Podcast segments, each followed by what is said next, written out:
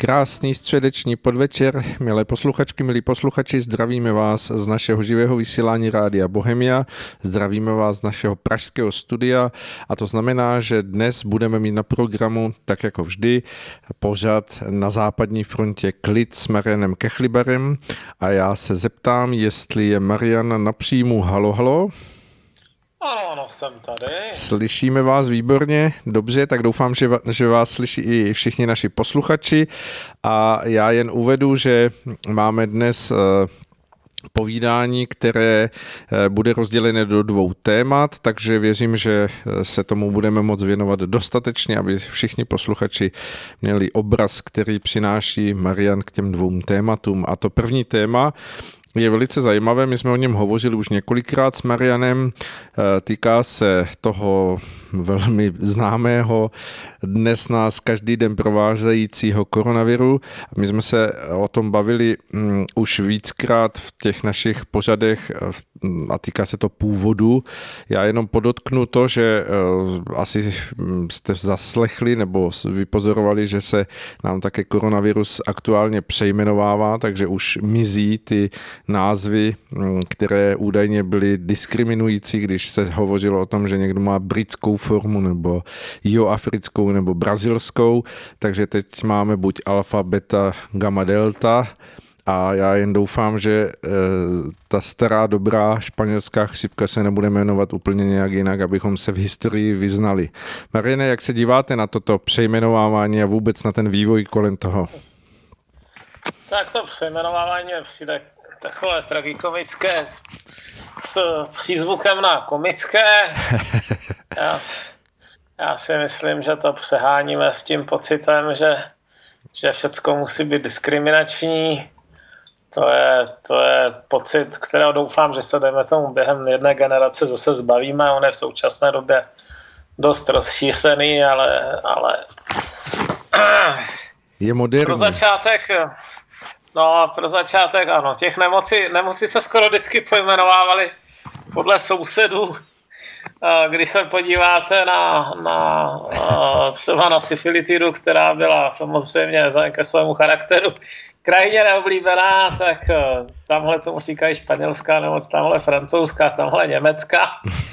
E, jenom, jenom, aby to, tomu neříkali po sobě, že ono to taky dost často teda jako jde z jednoho směru, to je pravda ale uh, španělská chřipka třeba, kdyby to měl někdo přejmenovat, tak, tak si myslím, že si ani nebudeme za chvíli uvědomovat, co to bylo. Jo. Ano, přesně tak.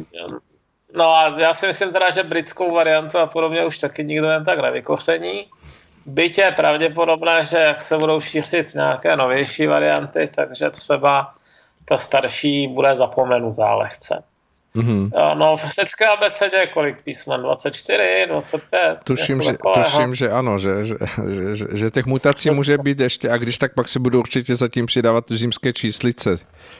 Konec konců, Já si taky myslím, že... Konec konců i poznávací to... značky na autech také mají neomezený počet, protože se neustále přidávají písmenka, kombinace, takže já si myslím, že, že rezerva je dostatečná.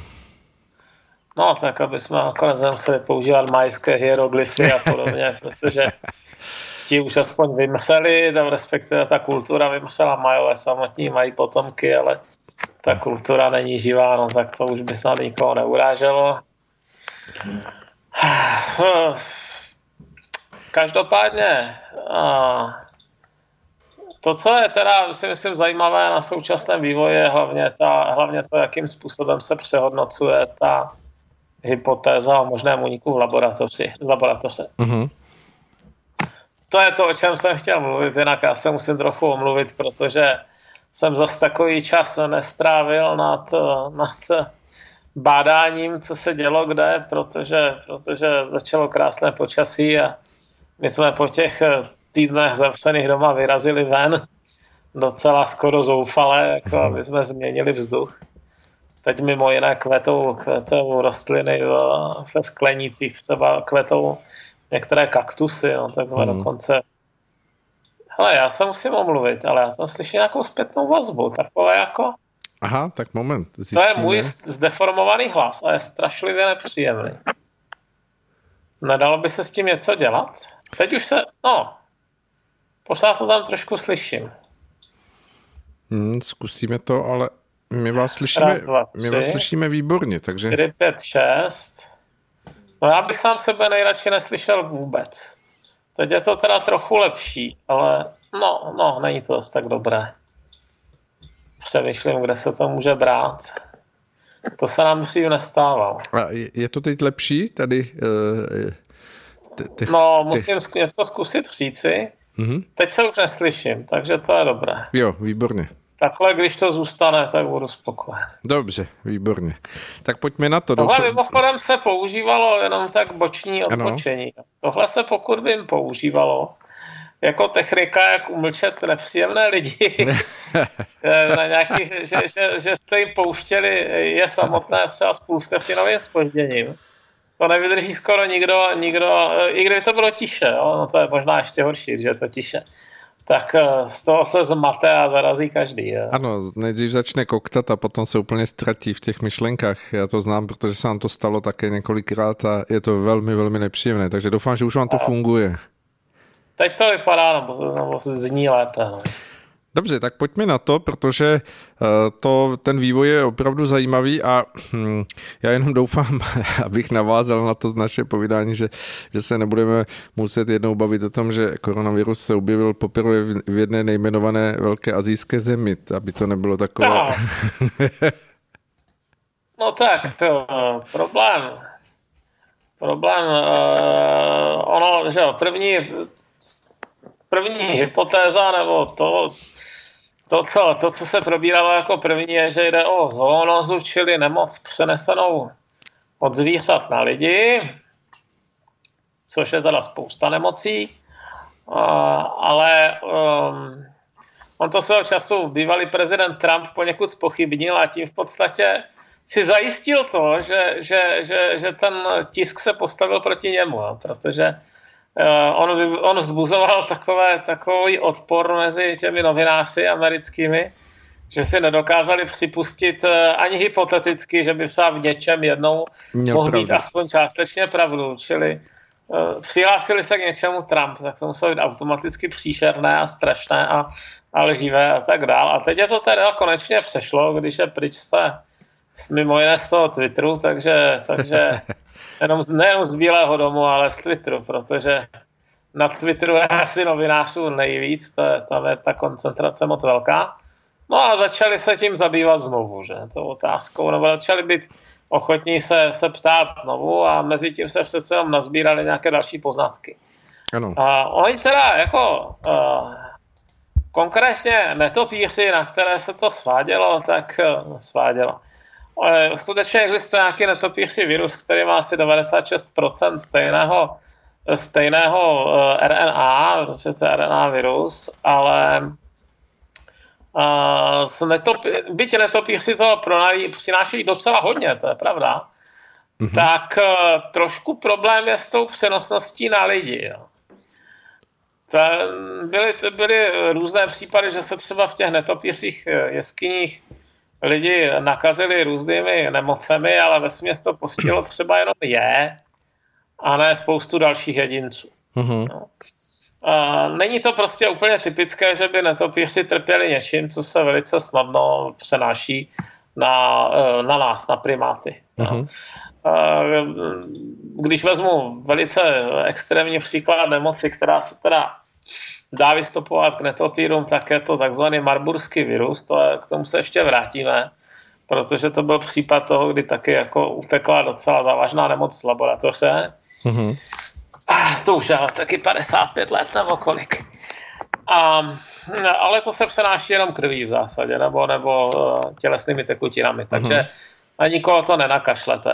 Jo, že by existovala nějaká choroba, nebo třeba netopíři přenášejí vztekly, to se ví dávno, dokonce se v podstatě nedá jako ta vsteklina vůbec vyloučit, takže i u nás, kde máme, eh, kde nemáme jako u pozemních savců žádnou vsteklinu, tak si myslím, že se nedá vyloučit, že u netopíru je. To se prostě neví. Jo.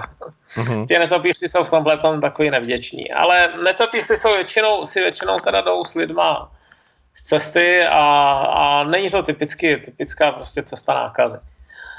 Kdežto, ten, no a tentokrát, se, tentokrát ten virus, o kterém ti Číňani říkají, že mají z 96% stejný, stejnou genetiku, tak eh, to je z eh, netopířích jeskyní v Yunanu, což je nějakých 1500 kilometrů, docela hodně, no, je to daleko. Ti netopíři dokonce tou dobou snad jako hibernovali, že, že bylo na ně moc chladno, nebylo to úplně, nedalo, není normální, že by se netopíři někde na jihu Číny zvedli, zvedli a letěli 500 kilometrů do nějakého rušného města, tam někoho nakazit. Jo. Takže už jenom tohle bylo takové divné. A, a pak jsou tam samozřejmě ty 4% toho rozdílu které té genetiky a toho, to, je, to je to, co je asi teď nejkontroverznější, protože otázka, jestli to je eh, výsledek práce lidí, tak eh, to je, to je to, kolem čeho se teď bude asi točit velký konflikt. Hmm. No. Já už si nepamatuju přesně, jak se tomu říká, Furinová klívič, to už začíná být moc expertní na mě, ale zkrátka jsou, eh, někteří ti vědci tvrdí, že, že eh, ten virus je na naše, na naše dýchací cesty až moc dobře eh, náchylný, líp než by se dalo čekat mm-hmm. a že to může být teda zásah lidské ruky. No a Loni teda proti tomuto, proti této teorii se velice zuřivě bojovalo a v podstatě se vůči ní bojovalo až teď donedávna, do té míry, že kdo s tím přicházel někde na sociálních sítích, tak eh, mohl být eh, smazán. No, bylo to potlačováno. No. Buď smazáno, nebo no, omezováno šíření dokonce i nějakého dalších, eh, dalších těch, jo, dalších příspěvků. Čili jako bylo to poměrně agresivně uh, potlačováno. A teď už se teda rozhodli, že to zase potlačovat nebudou, protože soudí, že to možná přece jenom mohla být pravda. Hmm. A když jsem se díval na to, co vyšlo tou poslední dobou, tak jedno z těch, jedna z těch věcí je, že uh, velký boj proti té teorii vedl nějaký pan Dašak, nějaký profesor Dašak, Petr Dašak, hmm. který ale uh, jako moc se nechlubil tím, že má v tomhle nějaký střed zájmu. Jo? On totiž v tom Wuhanském institutu nějak se podílel na jeho založení a spolu, spolupracoval tam s jednou z těch důležitějších eh, osob, které tam byly. Uh-huh. A eh, když by, když by se teda vyhodnotilo, že je to jeho problém, nebo, nebo že je to jejich problém, tak on by za to v podstatě nesl malinkou odpovědnost, nebo spolu zodpovědnost. Uh-huh. A to, to teda jako kolem toho dopisu doktoru, který on eh, nějak hrozně tlačil, o těch, těch, těch vědců, kteří říkali, že v tam nejsou stopy, tak eh, tím se nepochlubil. A to je přitom docela zásadní. Za normální okolností musíte deklarovat střety zájmu ve vědě i v podnikání pomalu, ale ve vědě teda rozhodně a tam je napsáno, nemáme žádné střety zájmu k deklaraci a přitom je to takto. Hmm. To je velmi Takže, zajímavé, no. No, ten, ten, já si myslím, že on teď teda bude uh, trošku stíhan nepřátelským tiskem, protože tohle uh, vykopali, vykopali relativně nedávno a, a, a teď si myslím, že to bude muset nějakým způsobem vysvětlovat. Ja. A další věc, eh, ono se tam mluvilo takovým způsobem, hovořilo se o tom, že kdyby, kdyby eh, člověk udělal nějaký takový zásah do toho viru, takže by to muselo být vidět. No. Mm-hmm. Jenomže uh, ono to byla polopravda. Mm-hmm. Ono to, čemu se říká gain of function, to je prostě manipulace toho viru, aby dokázal něco, co původně nedokázal. No, o tom, to už se v nějakém smyslu s tím dělají experimenty víc než 10 let. Takže už před těmi deseti lety to trošku znervozňovalo lidi, mm-hmm. takové, ty, takové ty opatrnější věce, že by to mohlo taky dopadnout nějak hůř, eh, než se čekalo. A uh, ta gain of function se z začátku skutečně dělá nějakým postupem, který by tam byl zřetelně vidět, ale ono to už je zastaralý postup. Dneska už jsou jiné postupy. Mm-hmm. A ty, ty postupy modernější zase tak zřetelně vidět nejsou. To je, mm. to je prostě, to, takže prohlásit, že by to tam bylo vidět, je prostě polopravda. To je jako říct, že lokomotiva musí mít uh, tender na uhlí. No jasně, když je z roku 1940. Jo, ale lokomotiva z roku 1990 už nemusí mít tender na uhlí. Mm-hmm, jo, takže, takže to jako působí dojmem opravdu hrozně zavádějícího tvrzení. A pak si kladete otázku, teda, co, ten, co ten člověk vlastně chtěl schovat. Hmm. Ten, ten, ten, ten Dašák a ti jeho kolegové. No, takže myšlenka, že by to skutečně mohla být, že by to mohl být důsledek lidského zásahu podstatě takový menší biologický Černobyl, když to vezmete, tak eh, je zase teda mezi námi. Eh, dokonce se rozhodl Facebook, že už ji nebude mazat, tím pádem ten, kdo, kdo je větší autorita na to, co je pravda a co ne, že? No, takže když už, to, když už to schvaluje Facebook, tak je to asi jako zase myslitelné uh, pro nás. Já už asi to ironie nechám. A uh, teď si myslím, že nastane teda ohromný mezinárodní konflikt kolem toho tématu mm-hmm. protože toto by zároveň určovalo Číně nebo minimálně nedbalostní odpovědnost. No a tak samozřejmě ta Čína to nemůže akceptovat. Jo. Na rozdíl od, na rozdíl od, od Černobylu, kde byla velká zřetelná díra v elektrárně, která se dala vyfotit z oběžné dráhy, tak tady tak jednoznačné důkazy být nemůžou v tomhle rázu že by, že by někdo přišel za generálním tajemníkem a řekl, my jsme vás vyfotili z vesmíru a nemůžete to popírat, což tehdejší generální tajemník nepopíral, no tak tady, tady to tak jednoznačně není, tady všecko měříme, měříme v nějakých nanometrech, to je, to je jako dost těžké, to, dost těžce a dost těžce nějak vyvratitelné nebo prokazatelné, zejména když ty inspekce se jako možná nedostanou úplně ke všemu. Za ten rok se dalo taky uklidit lecos. No a tím pádem to bude asi takzvaně, oni tomu říkají souboj narrativů, že? Hmm, ano. Tak někdo, někdo, bude, někdo bude jako říkat, tak jsme našli toto, toto to, a to, co nám řekli naše tajné služby tak ta protistrana bude zase říkat, že tajné služby lžou, nebo že si vybírají selektivně. Myslím si, že to bude veliký, veliký konflikt, po jehož odeznění nám bude akorát hučet do hlavě. No. Nakonec si stejně asi budeme trochu vybírat podle sympatii a antipatii. Hmm. Je... Každopádně ta zhoda, ta zhoda toho, že, že, to, že to propuklo v tom Wuhanu, kde je jediná laboratoř kategorie 4, tak je dost nápadná. No. Hmm. Tam eh, vy jste zmiňovalo ty jeskyni, tuším, že už v roce 2012 tam probíhalo nějaké hm, čištění jedné z těch, eh, nebo dolů, jednoho z těch dolů, které jsou zavřené a eh, tuším byla dohledána zpráva o tom, že ti horníci, kteří tam byli poslaní k tomu vyčištění, tak z 12 asi polovina onemocněla a teď nevím, jestli z těch nemocných polovina zemřela během několika dní. Ten důl byl znovu uzavřený a právě se tam vydali vědci, aby zkoumali vzorky těch, eh, toho netopířího trusu a ty vzorky byly odvezeny právě, tuším, do té wuchanské laboratoře k tomu, že, že, že budou podrobeny dalšímu zkoumání, což je také zajímavá stopa. Nevím, nakolik je ověřitelná jako skutečně fakticky, ale eh, jedná se o to, že hm, ten hm, ten jakýsi další proud směřuje opravdu tady k této laboratoři, no, takže je to, je to velmi zajímavé. Toto jsem taky četl, právě včera jsem se do toho trošku ponosil, do těch, řekněme, lidsky čitelných zpráv o tom. Ano. Pardon. Pardon. Na zdraví, doufám, že nemáte del- deltu. Hele, je to nepravděpodobné, ale, ale i kdybychom náhodou měl, tak my jsme od sebe teď asi dost bezpečně daleko. Já nevím, to, to ale... ano, teď je, jsem to myslel za vás, jako za zdravotní stav.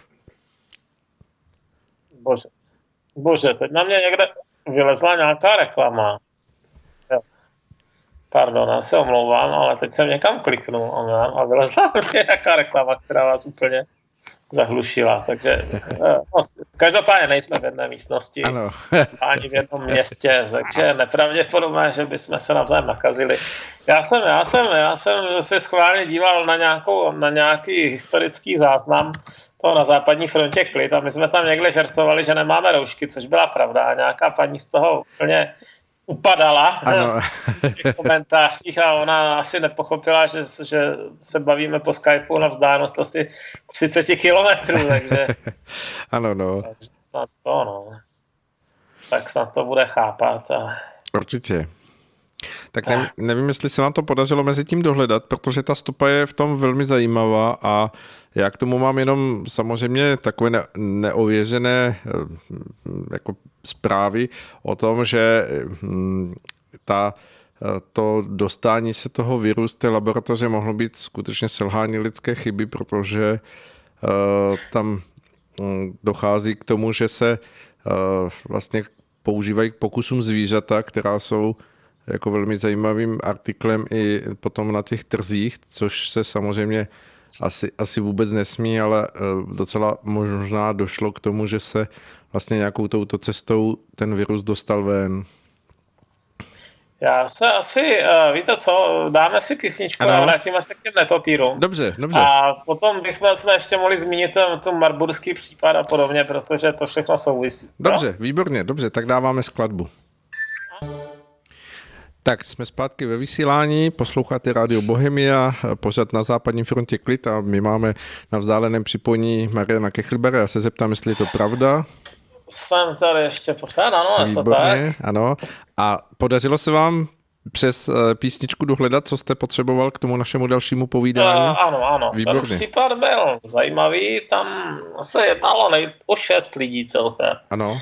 A nejdřív se dostali zkrátka dělníci velice, velice nepříjemný úkol v podobě nutnosti vyházet netopíří guano, teda když budeme slušní, netopíří guano se tomu říká, když nechcete být expresivnější z, z jeskyně. A skutečně to teda udělali, ale to je práce ta nebezpečná i u neinfikovaného guána. Tady toto něčím infikované bylo takže začali mít uh, horečky a pak tam poslali ještě tři nějaké mladší a, a uh, zkrátka onemocněli, onemocněli docela závažným zápalem plic a někteří to nepřežili. Umrtnost byla poměrně velká.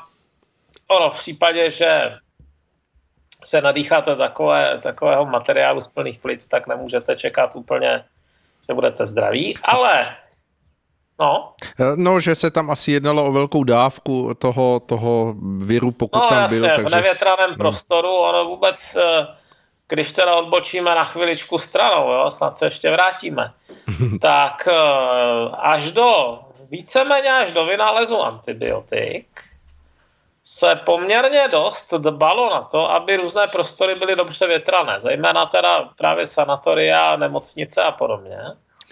Protože se tak jako tušilo až vědělo, že některé ty eh, patogeny mají opravdu rády nevětrané uzavřené prostředí. Uh-huh. Dneska se čím dál víc používá eh, klimatizace, klimatizace ne vždycky zrovna čistá. S nejlepší, s nejlepší, uh, ano, s nejlepším čištěním vzduchu. A teď se teda začíná hovořit o tom, jestli by se neměla zase přehodnotit tady tahle ta uh, mechanistická klimatizační eh, metoda, jestli by se zase neměli dělat eh, nemocniční pokoje a tak, aby se dala prostě pořádně otevřít dveře, ta okno a, a, a vyvětrat, vyvětrat eh, prostory. Mm-hmm. U těch starších nemocnic je to dost typické, že jsou to takové, když, když si vzpomenete ano, na ty starší vel, nemocnice. Velká ty, okna, ano. Ano, velká okna, strašně vysoké stropy no tak možná bude potřeba udělat něco takového znovu, protože se zdá, že to ta velká výměna vzduchu jako opravdu svědčí, nebo minimálně snižuje riziko některých nákaz. A navíc dneska už nemáme takové znečištění brutální, jako bylo třeba před těmi 100 lety, kdy se úplně všude topilo uhlím a ono to teda bylo docela znát. Jo. Hmm, to, ano. Tak, takže by to nemělo ohrožovat ani, ani nějaké ty hrozné smogy, ty pacienty při, při uh, přirozeném větrání. No, zkrátka, tihleti lidi tam pracovali v té naprosto nevětraném prostoru. No. To, to samozřejmě zhoršovalo jejich expozici. No ale zajímavé je, že i přesto, že teda onemocněli takovým, takovým těžkým onemocněním a, a část z nich zemřela a měli příznaky podobné teda SARSu, takže to tam nechytil nikdo v té nemocnici. Mm-hmm. Ani jejich lékaři, ani ano. sestry, ani návštěvníci, ani spolupacienti. Jo, ti ani, lidi teda se nadýchali netopířího guána, ale dál to neroznesli. To je tak, mě, to, by, to by spíš bylo asi typické pro echozoonózu, mm-hmm. která se hůř přenáší mezi lidma. No, tak když už jste jí teda exponovaný hrozně, tak, eh, tak eh, se nakazíte, ale že byste to jen tak prsknul na dalšího, to zase tak samozřejmě není. Většina těch zónos se takhle nedoznáší snadno. Mm-hmm. Já, no, to, to, to, i ten antrax je docela těžké chytit, no, se, který přitom se považuje za, no, za poměrně nebezpečný patogen z hlediska terorismu a tak. Ani ten není prostě úplně jednoduché chytit od jiného člověka. Jo, intenzivním stykem s nemocným zvířetem nebo jeho produkty ano, ale není tak jednoduché to chytit od jiného nemocného člověka. No. Uh-huh. A uh, tak si jako kladete otázku, co teda ti lidi měli? Ano, byly odvezené vzorky do Wuhanu, ale když vznikla epidemie teda SARS-CoV-2, respektive, respektive uh, covidu, teda, uh-huh. tak už tak už se to jenom přenášelo mezi lidma docela snadno. Uh-huh. No, tak samozřejmě, toto je, toto je ta otázka, která, která, kterou ta Čína nebude mít ráda. Je málo kdo, málo kdo rád přizná, že pochybil. A to já neříkám, že by, že, že by v tom byla ta Čína unikátně. Já věřím, že eh, gain of function, tady tyhle ty postupy, při kterých se experimentuje s viry a zjišťuje se, jestli se dají, dejme tomu, v krotší podobě, nejkročí, co jsem viděl, bylo, že vzali myší virus a, a tak dlouho jej nějak pasírovali, až místo myší útočil na křečky. Jo? No, tak to je taky gain of function, akorát teda lidi moc nezajímá. Ale uh, tento, tento výzkum se dělá všude možně, to je pravda. Mm-hmm. A, ale, ale když se to spojí s, tou, s tím únikem, i kdyby to bylo, eh, může to být naprosto klidně, uh, může to být naprosto klidně nedbalost, ale vysvětlíte to světu, že? No tak jednoduše je to zapřít. Takže teď si myslím, že nás čeká jako zdůvodňování, proč to ve skutečnosti vzniklo v Americe. A eh, jak jako lidi bývají černobílí, tak někdo ty Američany natolik nemá rád, že tomu jako radostně uvěří. Mm-hmm. Já teda takhle černobíle uvažovat nedokážu a pokud spíš bych čekal, že, že, to, že to byl šlendrián jako jinde. No. Uh-huh. Já jsem teď schválně, já jsem teď schválně uh, se zabýval pro Echo 24 historii podobného úniku, uh-huh. který teda vznikl podstatně dřív, vznikl v roce 67 a uh, už jsme tady jednou tu nemoc jmenovali Marburský virus. Ano, a to bylo v Německu, no, tuším, že? To bylo v Německu, ale takhle, hlavně v Německu. Aha. Stalo se, že uh, došla zásilka opic, kočkodani, a teď žluto, zelení nebo něco takového. Eh, byl to nějaký, byla to nějaká varianta kočkodaná, nachytaná v Ugandě. Uh-huh. No a šla do biologických laboratoří, protože samozřejmě primáti jsou docela cené, ceny modelové, modelový živočichové pro zjišťování. Eh, no, pro, oni, myslím, že konkrétně v tom Marburgu se hodně studovala dětská obrna tou dobou. Uh-huh. Ona už sice existovala ta celková vakcína, která to víceméně vyřešila, ale z té si nikdo nebyl jistý, jestli se neobrátí nějaká další podoba, eh, jestli třeba nevznikne nějaká mutace a podobně. Zkoumalo se to dlouho, protože eh, dětská obrna byla tehdy velmi obávaná. No a eh, tu zásobu těch opic dostali v Marburgu, pak dostali, tuším, ve Frankfurtu, a v Bělehradě v Jugoslávii. Uh-huh. A nejvíc toho teda dostali skutečně v tom Marburku. No a během několika týdnů, po té, co, po té, co ty opice uh, dostali k pokusům, tak se začaly vyskytovat teda případy lidi, kteří onemocněli, pak dostali opravdu prudké horečky, pak začali jim selhávat různé orgány, tak už to, už to, už to lifrovali do nemocnic jo? A, a bylo patrné, že s nima něco je. Začali krvácet z očí, z uší, příšerná choroba, upřímně. Mm. Nakonec byla úmrtnost 32%, což je docela to dost. To hodně vysoké, ano. To je hodně vysoké a to se ukázalo, že byla přitom jedna z nejnižších úmrtností na tuhle chorobu tomu se ještě dostaneme. No, e, zkrátka, tímhle tím způsobem byly objevené takzvané tropické hemoragické horečky a ta marburská nemoc, e, kterou způsobuje takový e, zamotaný virus, vypadá jako takové tenké vlákenko pod elektronovým mikroskopem, tak je velice blízká ebole, kterou už asi všichni znají. Ano. Dokonce do té míry, že nejsou schopni rozeznat podle klinického průběhu ani odborní lékaři. Jo podstatě to devastuje toho člověka úplně stejným způsobem a jediné, jak se to dá rozlišit, jsou testy.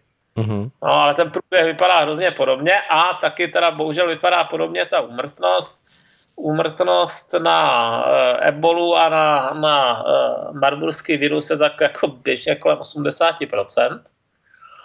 A je skoro divné, že, že tehdy, nebo jestli já nevím, jestli to byl nějaký jako lehce jiný kmen nebo něco takového, těch 32%, které, se, které byly pozorovány teda v, v tom Marburku a v Frankfurtu a v Bělehradě, je skoro, skoro milosrdně málo. Hmm, ano, ano. No a tak, proč to o tom vykládám? To byl prostě únik z laboratoře. Tam se ukázalo, že se nedodržovaly i ty nejzákladnější postupy ti lidi sahali na, na, na holýma rukama, na pitvané tkáně a podobně, no tak samozřejmě to roznášeli. A nakazili se od nich někteří příbuzní, jo, e, když teda e, nakazili se lékaři, jo, ti by se vlastně taky měli trošku držet stranu od takových záhadných pacientů, že nakazil se pracovník pitevny třeba v té nemocnici, který už měl jenom to mrtvé tělo, jo, to některého z těch, z těch zesnulých. No a taky, jako, jak teda, co dělal s tím mrtvým tělem? Nechci naznačovat nic, nic, nic uh, morbidního, ale prostě očividně nedodržoval nějaké principy, protože kdyby je dodržoval, tak, tak asi jako nepřijde do styku s jeho tělesnýma tekutinama, takže se infikuje. No. A, a ukázalo se všude, jako i v tom Frankfurtu, i v tom, i v tom Bělehradě, že zkrátka lidi byli nepozorní. A ačkoliv měli dodržovat nějaké předpisy a nějaké způsoby, jak se chránit při práci s, s rizikovými tkáněmi, no tak to nedělali a roznesli, roznesli 32 lidí, že to dostalo tehdy. Mm-hmm, ano. No, takže to, je, to byl teda únik jak hrom. Od té doby samozřejmě si začali dávat trošku větší pozor, ale stejně byly drobné úniky. Jo. Marburskou nemoc, pokud vím, dostali ještě minimálně dva ruští vědci, kteří se škrábli, škrábli uh, uh, při dávání injekce. Oba na to umřeli. Uh, i, i, I byly takhle případy o jediných nákaz třeba ebolou v laboratořích. No a to prostě není, to jsou, to jsou vážné nemoci s vysokou umrtností. Ti, uh, uh, ten personál, který se tím zabývá, tak o tom ví všecko ví, co riskuje a stejně se jim to občas takhle nepovede. Uh-huh. No, protože jsme lidé a protože prostě děláme zkratky v situacích, kdy bychom neměli a zanedbáme něco, ono se nic nestane, tak to zanedbáme znovu a znovu a za chvíli z toho norma. Takovýmhle způsobem, to, to, to se opakuje znovu a znovu a znovu. To se opakovalo třeba v případě um, zřícení raketoplánu Challenger. Ne? Ano. Jestli tehdy ta, tehdy ta vyšetřující komise došla k názoru, ta to pojmenovala uh, normalizace deviance, jo, čili, čili uh, oni zjistili, že při startu odletují, že, že, že, se, že se dějou jako všelijaké věci při tom startu, které by nutně neměly, ale, ale jak se nic nestalo, poprvé, po druhé, po třetí, po čtvrté, to teď se opakovalo s Kolumbiou, tak usoudili, že to asi je vlastně neškodné a Poznali si to, místo toho, aby, aby ty problémy nějak řešili, tak, tak se eh, to stalo očekávaným jevem a to samé, to samé se může stát v jakékoliv jiném kontextu. Mm-hmm. No. Takže, takže když jsem sledoval to, jakým způsobem byla vůbec potlačována jako konspirační teorie možnost, že to uniklo z laboratoře, no tak jsem si tak jako tiše zoufal. Jo. Samozřejmě jsem taky nechtěl klást hlavu na špalek na té jediné síti, která mi ještě zbyla, kterou stejně hodlám smazat za chvíli. Ale, ale uh, samozřejmě jsem si říkal, odkud do pytle vědí, že se nic nestalo. Jo, to je jako jedna věc, řekněme, jestli je uh, ten virus nějakým způsobem upravený, jestli je ta gain of function nastala. Druhá věc, jestli teda mohl utéci z, z laboratoře. Jo. To, to je jako kdyby prohlašovali kategoricky, že se nemohlo stát, že někdo byl někomu nevěrný. Jo. To, to, je, to je jako důkaz, důkaz toho, že se něco nestalo. To, to je ve, ve spoustě kontextů vůbec nelze udělat. Takže, takže mě to adekvátně dráždilo a jsem rád, že aspoň tady tohle se trošku přehodnocuje. A zároveň si myslím, že je to výborný příklad, proč dávat, na, dávat pozor na takzvaný fact-checking. Protože eh, zejména ta věda tak se nefunguje. Mm-hmm. Věda, je, věda občas prodělává veliké skoky to se stačí zeptat, zeptat, eh, co se provažuje za zdravou stravu. Jo. Před 20 lety to bylo poněkud odlišné ode dneška, že? Před 40 a před 60 extra. No, tak eh, prostě i, v takových základních věcech, které zajímají každého člověka, nastávají změny. A samozřejmě u tak eh, super složité věci, jako je virologie, je asi těžko určit, že, že jednou se na něčem zhodli a že se to dalších sto let nezmění. Hmm. Jak se díváte, Mariane, v této souvislosti už jenom v rychlosti k tomuto tématu i na to, že eh, oteplování, které způsobuje hm, rozmrzání permafrostu, mohlo otevřít nějakou takovou tu pandořinu skřínku, že kdy se, kdy se něco takového opravdu mohlo uvolnit jako ze zmrzlé země, také z nějakých eh, výtrusů a podobně. Jak... Ale já mám teda trošku jinou obavu. Uh, ona, uh, jakoby, uh, dojde-li k rozmrazení permafrostu, určitě se něco může uvolnit, ale Sibiř a podobné oblasti nebývaly nikdy dřív příliš zajímavé pro primáty. Jo. Uh-huh. My, naši příbuzní jsou v podstatě, po, počínaje šimpanzi, které máme nejbližší až po nějaké poloopice, tam je, tam je to riziko té vzájemné infekce největší, protože jsou nám blízcí, jo, historicky. Nebo ano. E, evolučně. Gene... A, evolučně, no, ano. geneticky. Ano. Kdežto chytit něco od mamuta, to, řekněme, skoro stejně těžké, jako chytit něco od velryby. Nedá se to úplně vyloučit, ale jsou to velice, velice jiné bytosti. Tak mohli tam být netopíři. Já mám větší, mě daleko víc znervozňují teda uh, Zdaleka víc mě znervozňují uh, kácení těch pralesů na rovníku, protože tam těch primátů je strašně moc. Mm-hmm. No, když, když vykácíte les někde v Borneu nebo v Kongu, tak přitom nepochybně přijdete do styku s opicemi. A ty, které to přežijí, tak se naučí chodit eh, do lidských eh, vesnic na jídlo a podobně, takže, takže tam je tam to riziko kontaktu s živočichem, který může být eh, nakažený něčím nebezpečným i pro člověka, je rozhodně větší. Mm-hmm. Navíc, co se dělá třeba v Africe dost běžně, bushmeat, to znamená v zásadě, že lidi chodí do, do divočiny lovit divoká zvířata a pak je buď jedí, nebo je prodávají na jídlo na trhu a to je taky docela zajímavý potenciální zdroj infekcí. To mě teda znervozňuje víc než spermafrost. Hmm. Dobře, Ma- Marian, eh, navrhuji dát si zase krátkou skladbu a, a pak se ještě... A... Ano. Dáme si středně dlouhou skladbu. Středně dlouhou, dobře. Tak, dozněla nám středně dlouhá, eh, poměrně rychlá, svěží skladba a já se zeptám, jestli máme stále na našem spojení Mariana Kechlibara. Jsem tady, akorát nejezdím ve zlatém kočáře, ale v obyčejném příměstském autobusu, takže...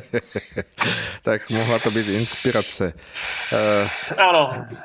Mariane, uh, to naše dnešní povídání jsme říkali, že máme ještě druhé téma a to se týká, nebo navážeme tak trošku na to, co jsme povídali před 14 dny, kdy jsme hovořili o mm, té opět se zvedající migrační vlně a my se tentokrát asi zaměříme nejdříve na takové to i oblíbené letovisko mnohých Čechů, to je Kyperský ostrov.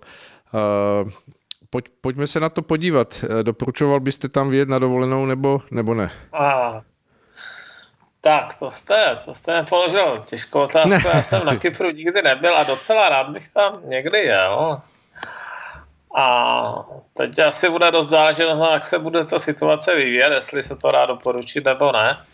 Kypr je relativně blízko k azijské pevnině, on se i považuje geologicky za součást Azie, že? Ano. Ale kulturně je to už složitější, tak řeky ve směs považujeme za Evropany. Dneska, to taky nebylo vždycky, zvlášť za antiky, to nebylo úplně samozřejmé, jednak byli maloazijští řekové, kterých bylo hodně, jednak byly, byly řekové eh, různě rozmístění po severoafrickém pobřeží a, a v, v Levantě, tak dneska tedy považujeme za, za Evropany, protože část těch, část těch eh, levantinských a, a egyptských řeků a, a dnes tureckých řeků byla prostě vyhnána nebo asimilována. A Kypr, Kypr zůstal řecký převážně s tím, že jeho severní polovina je okupovaná Tureckem de facto a je tam nějaká severokorejská, ne, severokyperská turecká republika, která reálně vzato eh, funguje, ale není nikým moc uznávaná. To je takové to eh. stigma, které se váže k tomuto hmm. ostrovu už dlouhá léta.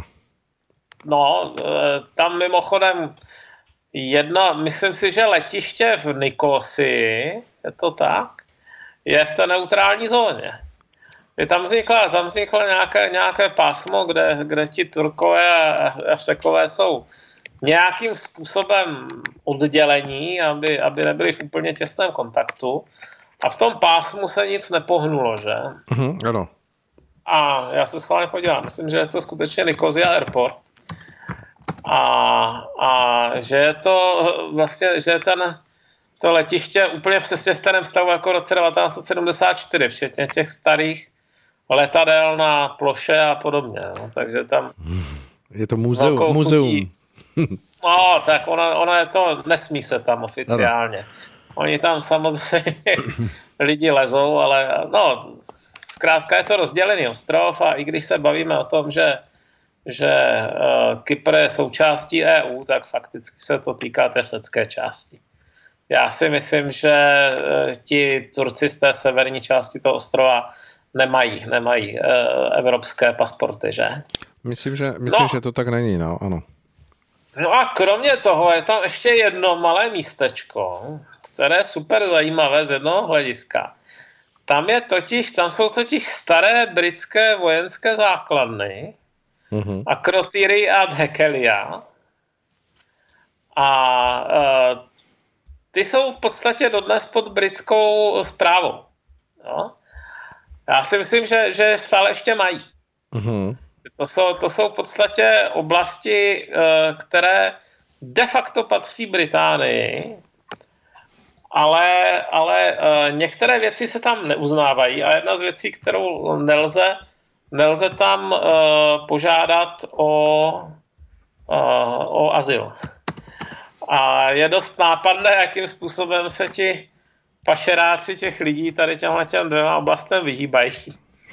A, protože protože jinak by uh, asi nebyli, ne, jim nebylo poděkováno no, od těch, od těch uh, lidí přeplavících se tam. Každopádně uh, na tu, na tu uh, na kyperskou půdu dorážejí, doráží nezanedbatelné množství běženců z, ze Sýrie blízkého azijského pobřeží, ano, Sýrie, Libanon, víc teda ze Sýrie z, z, ale poměrně dost i z Libanonu. No, mm-hmm. no a, a um, teď je otázka, co s nimi, že? Oni uh, se přece ocitli tak trochu v uh, slepé uličce, uh, odtamtud se jen tak nedostanou do Evropy, protože žádné letadlo je bez papíru nenaloží. To, zrovna letecký průmysl tohle má vyřešené v podstatě dokonale. Jakmile nemáte příslušné papíry na to, abyste, aby vás druhá strana vzala, tak, tak uh, vás nenaloží, protože by pak platili vaši dopravu zpátky. Ano, ano. No. Eh, no a to je samozřejmě velice silná motivace, proto, proto si vybírat k přepravě opravdu jenom cestující, kteří, kteří eh, mají reálnou šanci na to, že teda na druhé straně ta cílová zem akceptuje. A, po zemi se tam tu některá nedostanete, nejbližší, protože je to ostrov, nejbližší další pevnina je zase Turecko, takže byste zase opustil EU, což většina těch lidí o to nestojí, valná většina. Takže tam vzniká taková situace podobná jako v mori, ale s tím, že z té mori je občas ten, nebo z, toho, z těch ostrovů jako Lesbos občas ta řecká vláda to převeze na pevninu to e, dodatečné obyvatelstvo a tady ten Kypr to nemá kam převést. No. Takže se tam kupí. Takže No, jako Cimrmanovi se hromadili horníci, tak tady se taky hromadí. A, a to je... A lehká to jídla to ne, prostě- nebo těžká jídla po ránu to nevyřeší asi. No tak, eh, myslím, že se už jsme se přesvědčili o tom, že pro nezanedbatelnou část Evropy jde o nestravitelnou záležitost. Hmm. Ale samozřejmě ten Kypr na tom není úplně jednoduše. Byť nutno říci, že, že podívám-li se na jejich uh, celkovou uh, politickou historii, tak je možná na čase, aby použili nějaké ty ulité miliony, protože to je docela, to je, to je ráj firm, které se chtějí skrýt před uh, zbytkem, zbytkem evropských úřadů, aby, aby, se, aby se teda nějakým způsobem postarali. No ale můžeme čekat, že Kypr se teď připojí k minimálně k Itálii, k Řecku a ke Španělsku s takovým tím nátlakem, pojďte si je přerozdělit. Uh-huh. Plně bych to riziko nepodceňoval. Uh, za nějakého klidného léta se bohužel může v pozadí dohodnout cokoliv. Byť, byť bych čekal, že minimálně teda ti Poláci a, a, a, Maďaři budou protestovat. Oni by určitě protestovali i dánové, ale dánové mají takzvaný opt-out na migraci, pokud vím, takže, uh-huh. takže ty to nemusí zajímat. Je veliká chyba, že jsme si tehdy ten opt-out nevyjednali taky tím vlastním způsobem, ale my jsme, my jsme svého času v nějakém eurohujerství se vzdali opt-outů, které svého času vyjednány byly, takže, takže kdo ví, jestli bychom ho dneska ještě měli. No. Hmm. No, no je... Každopádně to, čím je celá ta situace dána, je tím, že, že uh, toto období ve Středomoří bývá poměrně klidné. Jo? Až do konce září bývají většinou klidné, klidné mm, vody středomořské a to platí od uh, Španělska až po uh, to východní středomoří kolem Kypru, takže teď mají to bylo období, které eh, bylo považováno za nejlepší eh, pro plavbu i v eh, dobách antiky, kdy ještě ti lidi nebyli zdaleka tak dobří v tom stavět opravdu odolné lodi. A pokud to zvládli se, se plavit z antiky, tak se dneska v nějakém horším člunu taky dá doplavit jo, na stejnou vzdálenost. No tabene, když máte, když máte předpověď počasí na rozdíl od těch Římanů a řeků. Hmm. A, takže minimálně, teď se obávám, že nás čeká minimálně 3 až 4 měsíce takového zvýšeného tlaku. A samozřejmě tam, kde je zvýšený tlak, tak uh, za, za budou vyskakovat takové ty neziskovky, které se hodně starají o ty migranty.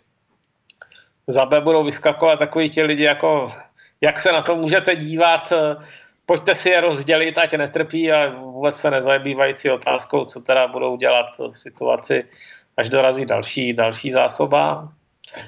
A jako bylo by racionální v současné době uh, dávat pozor na to, uh, co bude kdo zase navrhovat za jaké řešení a s jakými háčky. Uh, ale mám trochu obavu, že momentálně jsme trochu moc koncentrovaní na naši vlastní vnitřní scénu. Tak uvidíme. Hmm. No a uh, jakým způsobem vidíte to, že uh, když by v současné Evropě vznikaly ty tlaky na to přerozdělování. Je vůbec jako Česká republika v nějaké kondici, teď myslím jako z hlediska toho našeho politického stavu, oponovat, nebo, nebo vnímáte to, že třeba i volby eh, na podzim tohle mohou velmi, velmi změnit a najednou se staneme velmi otevřenými. No tak, ono bude dost záležet na tom, co se přes to leto stane.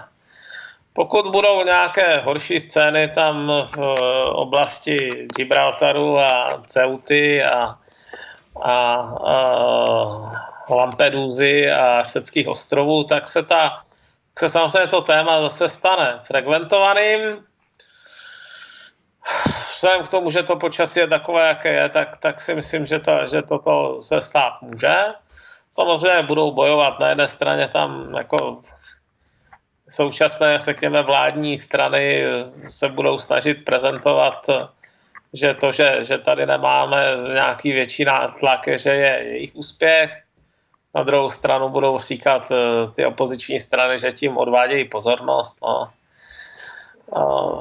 Já bych teda byl rád, abychom měli dlouhodobě konzistentní migrační politiku, restriktivní, na které se zhodne tady si myslím 70-80% obyvatel, tak adekvátně se na ní zhodnout jako i s opozicí, aby, aby každé volb, při každých volbách ne, nehrozilo nějaké hrc tam, hrc zpátky, ale to by chtělo trošku překročit vlastní stín no, ze strany těch hmm. politiků, které máme. A ještě otázka vůbec ke stavu Evropy. Uh, hovořili jsme o tom minule, um, o těch problémech Francie, i o tom takovém poměrně odvážném přístupu Dánska. Vnímáte, že i Evropská unie je teď eh, jako v nějakém stavu, aby vytvářela tlak, když eh, na druhou stranu se dějí takové věci, jako, jako dopisy veteránů ve Francii a případně i poměrně odvážné rozhodnutí té dánské vlády bude mít... Já si myslím, že to je jedno, jedno z nejkontroverznějších témat, takže se pro něj tedy bude skutečně obtížně zhánět eh, nějaká většina. Mimo jiné proto, že ano, zrovna francouzský prezident je, čeká jeho volby a v nich bude skoro určitě bojovat s Lepenovou a, a myšlenka dalšího přísunu lidí z rozvojového světa je v Francii krajně nepopulární. Eh, takže, takže eh, aby prosazoval něco takového na evropské úrovni, pochybuju o tom. Hmm. Na druhé straně je to Německo, kde, kde má být eh, výrazná, nebo kde výrazně posílili zelení, pokud se nějakým způsobem ještě sami nezesabotujou. A, a oni v tomhle jsou talenti docela. Jo? To je pravda, že oni měli několikrát mezi jako v průběhu, v průběhu a, volební období už se stalo víckrát, že měli zelení daleko vyšší preference a tak se nějakým způsobem zase prokaučovali. Tak je otázka, jestli tentokrát se jim to teda povede. Ale uh, přes německé zelené žádná, žádná restrikce migrace nevede, se obávám. To je v podstatě vyloučené. Takže už jenom to, že se tihle, tyhle ty dvě významné země nezhodnou, tak si myslím, že poněkud uh, vylučuje nějakou jednotnou evropskou politiku. Tak, to je teda zhruba můj názor. Dobře. Mariane, ukazují mi tady hodiny, že jsme dorazili do, do toho přístavu 20.00, tak nevím, jestli ještě chceme k tomu něco pohovořit, anebo jestli pozveme posluchače na další pokračování našeho pořadu na západní frontě klid už zase za 14 dní s tím, že, že budeme zase uh, přinášet nějaké zamyšlení. No, já za těch 14 dní, já se musím rovnou omluvit. Aha. Máme nějakou rodinnou záležitost, které jsem potřebuju zúčastnit a leda bychom to nějak předtočili. Prostě ten den a hodinu určitě nemůžu. Dobře, tak můžeme se nad tím zamyslet. Ještě uvidíme, že by to možná nebylo živě, jo? tak když tak se dohodneme na tom. Dobře, dobře, tak to můžeme tak udělat, samozřejmě i to je možné. Dobrá, každopádně vám teď děkuji, mějte se krásně, eh, ať se vám všechno daří a budeme se těšit, že budeme pokračovat v našich pořadech. A já ještě, než zazní skladba, pozvu posluchače, že po písničce budeme mít opět uh, uh, hosta ze Slovenska, pana Tomáše Lajmona, takže je na co se těšit. A zatím krásný poslech Rádia Bohemia. thank you